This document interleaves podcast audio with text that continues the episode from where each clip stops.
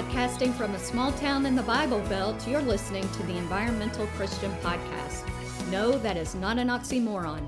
It's a podcast for environmentalists and Christians and Christian environmentalists and environmental Christians. Just keep listening. It's a podcast for you.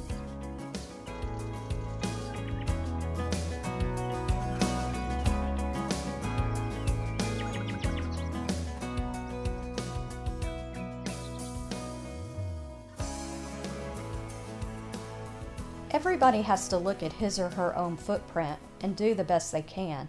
It's not about being perfect, it's about doing something. If we're looking for perfection, we'll never ever get there.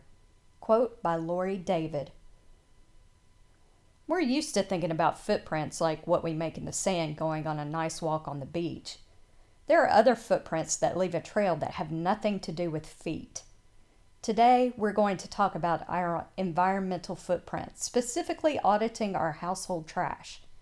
You can audit so many things in your life, like energy, water, transportation, but today we're just going to talk about our trash.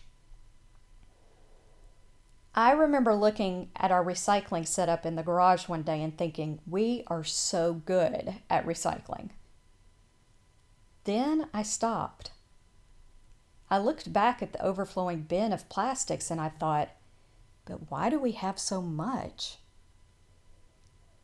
Remember the five R's? Refuse, reduce, reuse, recycle, rot. Recycling is fourth for a reason. It is energy intensive from the bin to the center and then to a new product.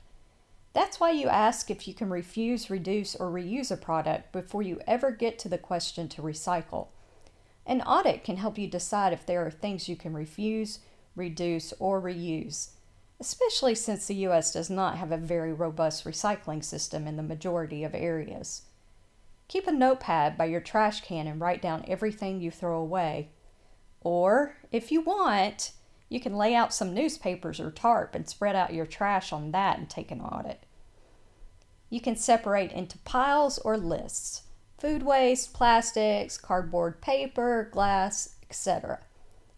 Start asking if you can refuse the item, reduce the amount, or reuse the container. If not, is there a better way you can buy the product? Think egg cartons. I know there are price differences, but you can purchase eggs in styrofoam, plastic, or cardboard. Buy loose veggies or take your own produce bags. I worked with a youth group a few years ago, and they were talking about recycling their soda cans at school. I told them that was great, but was there something else they could do? I stumped them. They could not figure out what they could do instead of recycling their soda cans. I bet you know because you know the five R's. But to tell youth they could refuse to buy a soda at school, they looked at me like I was crazy. This week, take a look at what you throw away. Practice the five R's when thinking about each piece. Can you refuse it? Can you reduce it? Can you reuse the packaging? And if not, go to recycling. And for organic waste, go to rot.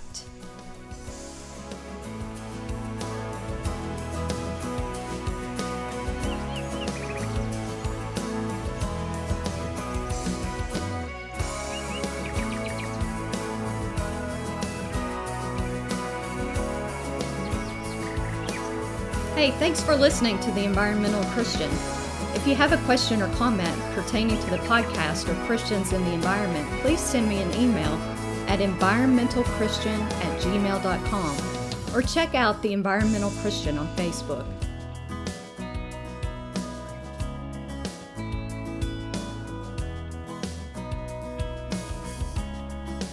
May the Lord bless you and keep you. May the Lord make his face to shine upon you and be gracious unto you. May the Lord lift up his countenance upon you and give you peace.